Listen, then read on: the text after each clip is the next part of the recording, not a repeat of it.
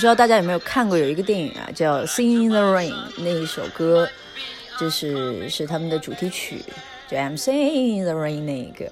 然后呢，今天我们放的这一首叫《Make Them Laugh》，这个是雨中曲里面非常经典的一段音乐。然后我突然发现，原来他在我很喜欢的一个动画片里面用的也是这个做他们的片头曲，所以心情特别好。But anyway，那个我们今天要讲的是国家概况。Hello，这里是易贝易 baby。前两天呢，我们讲了美国的还有欧洲的一个概况，我们今天开始讲加拿大。如果需要想了解更多资讯或者是看一些文字内容的话呢，欢迎去看一下我们的易贝资讯，容易的易，贝壳的贝，资讯。OK。OK，加拿大，嗯，Sam 大叔的好朋友。那么环境优美，深受法国的影响。一半地区为冰冻区，这里创造了世界上最让人惊喜的食物，例如说篮球啊、棒球啊、枫糖浆，还有聪明豆。大家应该都吃过聪明豆哈。加拿大占据了北美洲的大部，从大西洋一直延伸到了太平洋。它有十个行省和三个领地组织。组成，那么是世界上最发达的国家之一。从陆地面积来讲呢，加拿大位列世界第二，仅次于俄罗斯。考虑到它的大小和它对世界的贡献，那你可以想象一下加拿大和它的货币家园在外汇世界中的重要性。OK，加拿大的事实、数据以及特点。那邻国是美国，它是美国的好兄弟。那么面积有三万八千。平方英里，人口呢是三万，哎，三十五万个十百千万十万百万千万，三亿五千万人。然后呢，人口密度是八点三每人每平方英里，首都是渥太华。OK，那它的货币呢就是加拿大元，就是 CAD。那么主要进口的东西有机械设备。机动车以及配件，还有电子设备、原油、化学品、电力、耐用的消费品。呃，主要出口的东西呢有机动车以及配件、工业机械，还有飞机、通信，还有电子设备、化学品、塑料、化肥、木浆、木材、原油、天然气、电力、铝、钠石、克罗比斯。进口的伙伴呢，美国是占百分之五十点六，所以它跟美国是好基友。那么中国占其百分之十一，墨西哥占百分之五点五。出口伙伴，美国是占百分之七四点五，那么中国是四点三，英国是四点一。那时区就是西八区、西七区、西六区、西五区、西四区。经济的概况，加拿大呢是一个资源型的国家，也就是说其经济增长的主要是通过利用其出口其自然资源。那么根据国际货币基金组织 IMF。有关的数据显示，那么加拿大的总经济量占全球排名第十，这就使它成为 G 八的成员国之一。它也是世界第七大产金国和产油国。尽管工业和制造商呃制造业的强健，那么加拿大的 GDP 主要来源其服务部门。加拿大四分之三的劳动力就职于其先进的服务部门。每年创造该国 GDP 的百分之七十的产值，所以下次呢，你看到加拿大人上前跟个打个赌，赌说：“嘿，哥们儿，你是不是做服务业的？”那大多数情况你都可能会赢。加拿大的经济真正开始良好运转，始于一九八九年一月，自由贸易区协议生效的时候。那么这项协议呢，移除了美国和加拿大之间所有的关税。实际上呢，加拿大向美国出口。其超过百分之七十的商品，刚刚我们说过了哈，记得吗？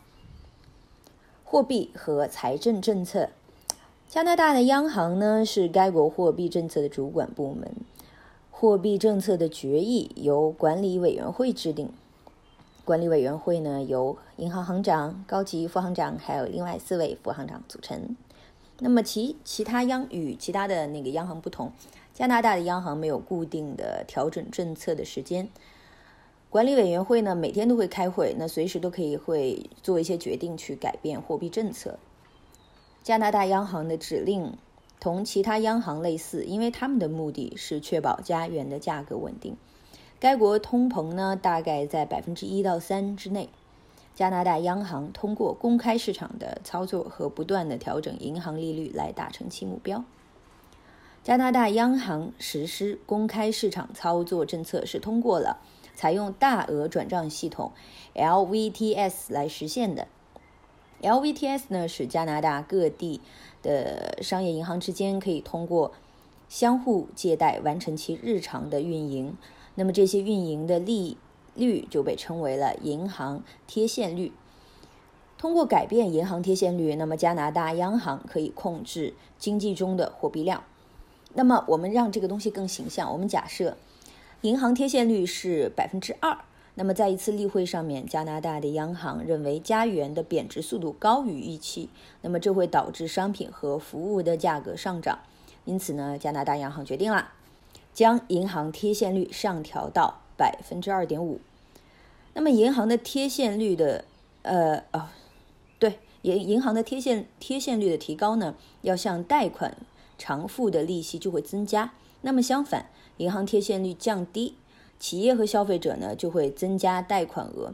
那么现在消费者的口袋里面钱变少了，他们的消费的几率也就降低，那么进一步的通膨就会被阻止。头脑清晰的公司都不会在没有人愿意消费的时候涨价，对不对？So，那么我们来了解一下家园。也许会想，为什么家园的别名是加拿大国鸟的名字卢尼？那是因为上面刻着卢尼。那我们来了解一下卢尼的属性。呃，我们依然说这个黑可卡因与我，嗯，历史上呢，黑可卡因的价格与美元。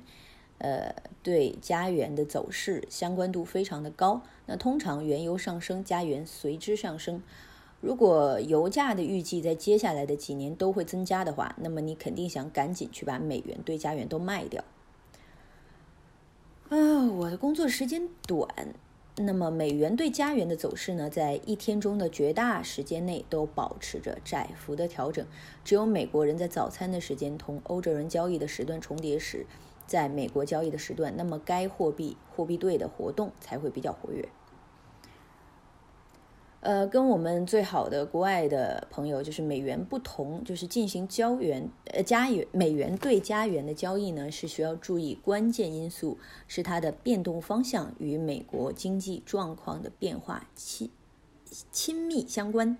那么，首先除了邻国，那美国和加拿大之间的交易量也非常的大。美国的经济非常繁荣，那么加拿大的经济也会随之繁荣。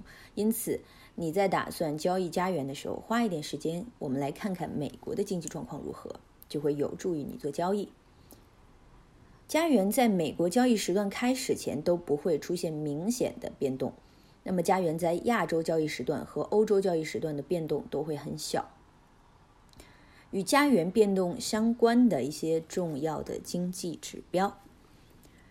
消费者物价指数 CPI 与其他的央行一样啦，加拿大央行的目标是通过呃控制通膨，然后呢，由于消费者的物价指数追踪商品和服务的价格变动，因此呢，该数值会受到了货币交易商的紧密关注。那国家的 GDP，那么 GDP 是对加拿大整体的经济的一个衡量，那它反映了经济是否在增长。贸易差额，同其他呃以商品作为基础的一些国家一样，那么加拿大的经济容易受到进出口活动的影响。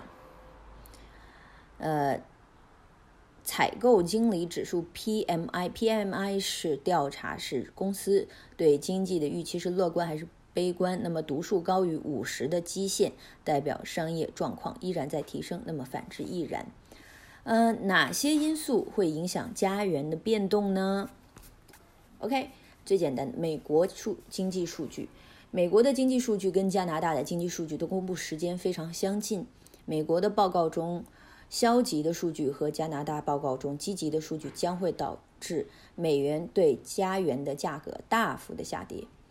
那么相反，美国的报告中积极的数据和加拿大的消极的数据呢，就会导致美元对加元的价格的猛涨。啊，兼并与并购。那么由于美国和加拿大毗邻，那么中呃中间呢公司之间的兼并和并购就会十分的频繁，这会导致大量的资金在两国之间流动，对于外汇交易的市场就会带来极大的影响。美元对加元的交易，它的数量是以美元来衡量的。那么一标准手是十万美元，一迷你手是一万美元，老生常谈了，不需要讲了。呃，那他们两个的交易技巧，呃，因为美元对加元的变动呢，只有在美国交易时段是最为活跃的，那么另外两个交易时段可能会出现假性变动。那么这会意味着，在欧洲交易时段，若是美元对加元的走势突破了一个支撑水平，那么大多数情况这都是一个假突破。那查看美国的经济数据和加拿大的经济数据之间不同，也就是判变于呃判定于美元对加元的变动方向的重要步骤。因为美国和加拿大的数据的公布时差只有相差几个小时或几分钟，那么它们之间的差异将会加大于向某个方向变动的速度。呃，这个我相信大家也非常容易理解了。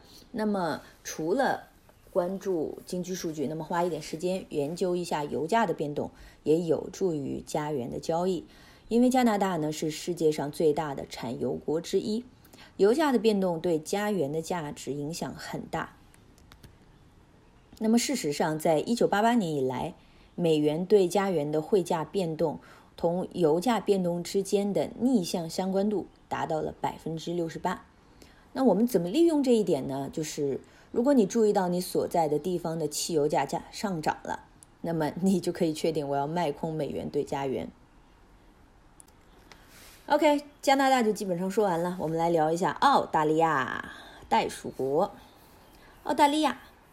呃，也叫澳大利联邦，位于南半球，呃，亚洲的东南方。哎，说到这个，我前两天有一个朋友，他们刚好去了澳大利亚，然后听说那边好像因为什么管制吧，就是跟最近的这个这个病毒 virus 有关系，所以好像暂时回不来了。听说要待到三月份，还是挺开心的。没想到莫名其妙就把旅程旅程给顺延到这么长。澳大利亚是世界上最大的岛，那么也是唯一一个占据了整块大陆的国家。在一七八八年欧洲来到澳大利亚定居前，土著居民占据了该国大部分的区域。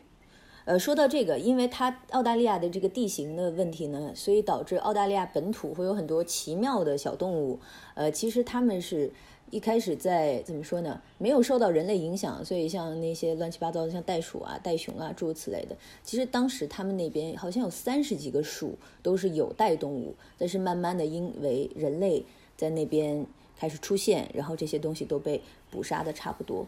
听说人类刚出现的时候，那一个片区，呃的这种大型动物、大型有袋动物啊，嗯，基本上都被人类给吃的七七八八了，因为他们比较傻，不太怕人。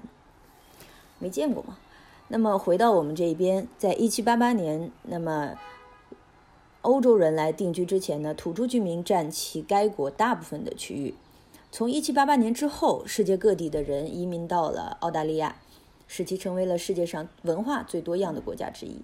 那么现在呢，澳大利亚人来自于两百多个不同的国家和地区。OK，那澳大利亚还有一点就是它产一些。硬汉的一些演员啦，例如说《勇敢在心中》的 Mel Gibson 啊，还有金刚狼啊。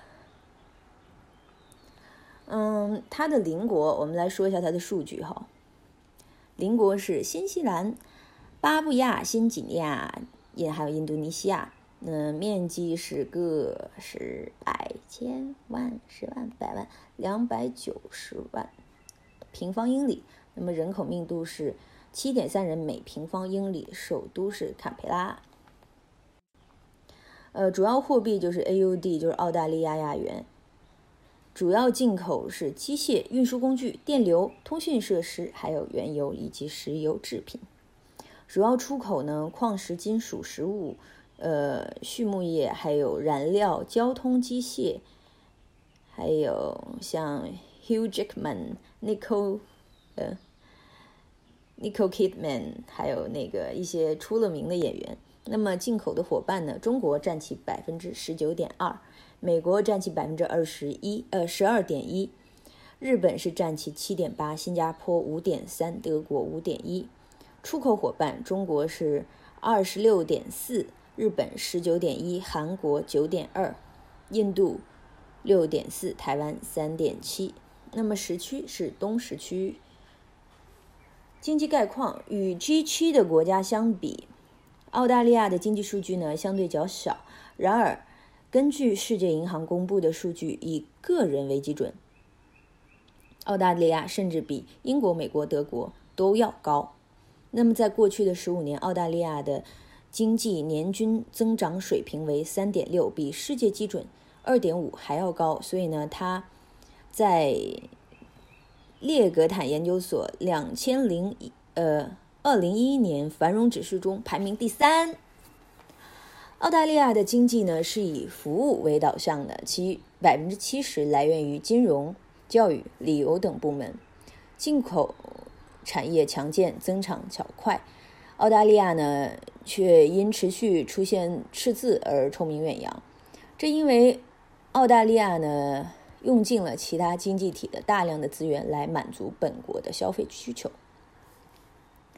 货币还有财政政策，澳洲联储是澳大利亚货币的政策主管部门。那么它有三重：呃，保持汇率的稳定，保持增长，维持完全就业。那么为了达到这些目标呢，澳大利亚联储认为该国的货币膨胀率必须保持在二到三之间。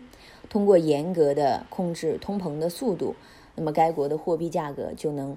维持一个稳定的状态，进而可以确保经济的稳固增长。欧洲联储如何控制通膨呢？那么两种方法，一是调整现钞汇率，还有就是公开市场操作。现钞汇率呢是银行向其他金融机构提供隔夜借款的所收的利率。公开市场操作呢，则是由澳洲联储通过买卖政府借贷啊，好长啊，这个，呃，买卖政府借贷和其他的金融资产来控制资产资金的供给。那么，除了一月，澳洲的美联储每个月都会例行讨论这个政策的变动。OK，那我们了解一下澳元哈，嗯。澳元的一个重要的特点呢，它是与金价的相关度非常的高。那么其中的原因是澳大利亚是最大的产金国，因此呢，金价出现浮动，澳元也开始浮动。那么在主要货币当中呢，澳元因有高利率而闻名，那么这使它成为套利交易人最喜欢的一种东西嘛。那么套利交易是用低利率货币买入高利率货币的做法。澳元的变动呢，主要会出现亚洲的交易时段。那么澳大利亚公布。在相关数据的时候，那么它这个时候它的交易会比较频繁一点。呃，澳大利亚以商品经济为主，那么糟糕的天气就会限制澳大利亚的经济增长，那么导致投资者就会做空欧元啊澳元。Sorry，在二零零二年那一段时间呢，澳大利亚在旱灾期间，澳元对美元的下跌至零点四七七零，那几乎是它现有汇率的一半。所以大家就可以意识到这个天气会对澳元的影响会有多大。还有澳大利亚的主要经济数据，嗯，我看一下哦，因为澳联储最主要的目标是控制通膨，那么因此呢，衡量商品和服务价格变动的消费指消费者的物价指数呢，就会受到呃澳联储的这个紧密的一个监控。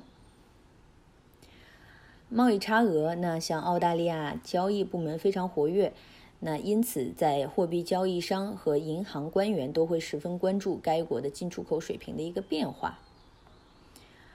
呃，国内生产总值，那么这一项指标呢，衡量澳大利亚的经济状况，正读数代表经济的增长，那么负读数代表经济的紧缩。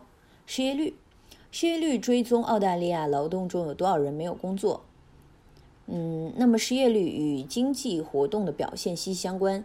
一个人没有工作，也就意味着我会拿来消费的钱就会很少。那我们来看一下哪些因素会影响澳元的走势。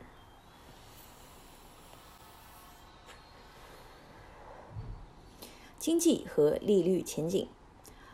澳元受宏观经济的影响，如货币政策、利率，还有国内的经济数据的影响就会很大。所以进行澳元的交易呢，我们特别要注意的是利率变动前景。澳洲联储官员与利率相关的言论将会对澳元造成很大的影响。还有中国的经济状况，在过去的十年，中国的运气比较好嘛，呃，二十年。差不多都是运气比较好，那么出现了大幅的增长数据。那么为了生产产品，那么中国就从澳大利亚进口了大量的原材料，比如说煤啊、铁矿石啊等等。那么中国从澳大利亚采购原材料，它就会要先把货币兑换成澳元，那么意味着中国商品的需求量增加，抬高了澳元的价格。那如果说中国的商品需求减少，也会导致澳元就是走跌的一个状态。嗯哼哼，还有，那我们来说一下澳元对美元的交易。澳元对美元的交易量呢，是以澳元为衡量的。那么，一标准手是十澳元，迷你手是一万澳元。所以这个也不讲了，这个太简单了。澳元对美元的交易技巧，那也是套利交易，就是买买入高利率货币，卖出低利率货币的绝佳候选人之一。澳元对美元，呃的这个交叉会对货币的影响会非常的大。那我们如何利用这一点？那么我们看到了澳元对日元突破了一个重要的技术支撑水平，那么意味着我们可以呃做空澳元对美元了。进行澳元对美元的交易要考虑的另外一点就是新西兰的经济数据，因为澳大利亚和新西兰相邻。而且呢，有相关贸易关系，因此积极的新西兰经经济增长数据呢，就会有利于推动澳元价格的上涨。这意味着呢，超预期的新西兰经济报告可以被看作是买入澳元的一个信号。那么相反，新西兰的经济数据表现不佳，那我们就可以要卖出欧元。最后呢，我们花一点时间看看商品的价格，特别是金价的变动。